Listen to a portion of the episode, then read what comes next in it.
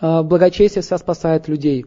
Например, у Арджуны и вот этих всех вот братьев был Дрона, учитель, который их с детства, еще маленьким принципом их помнит. Он их э, учил, э, как воевать, как строить армии и так далее. Он их учил с детства. И представляете, э, Арджуна стал напротив него, и он сказал, Дрона, ты мой учитель, я никогда не выстрелю в тебя.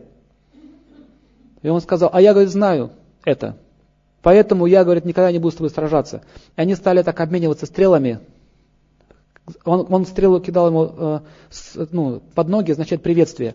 И он ему тоже приветствовал. И этот Дурьохан бесился, говорит, что происходит вообще? Вы тут за балет устроили? Убей же его наконец. Он говорит, глупец, это мой самый лучший ученик.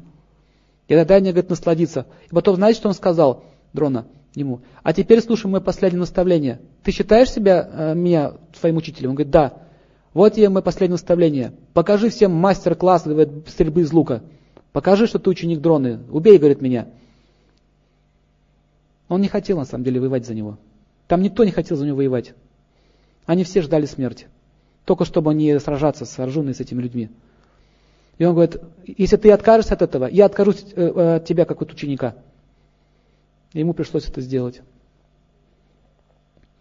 То есть, смотрите, почитание старших, почитание учителей, человек побеждает.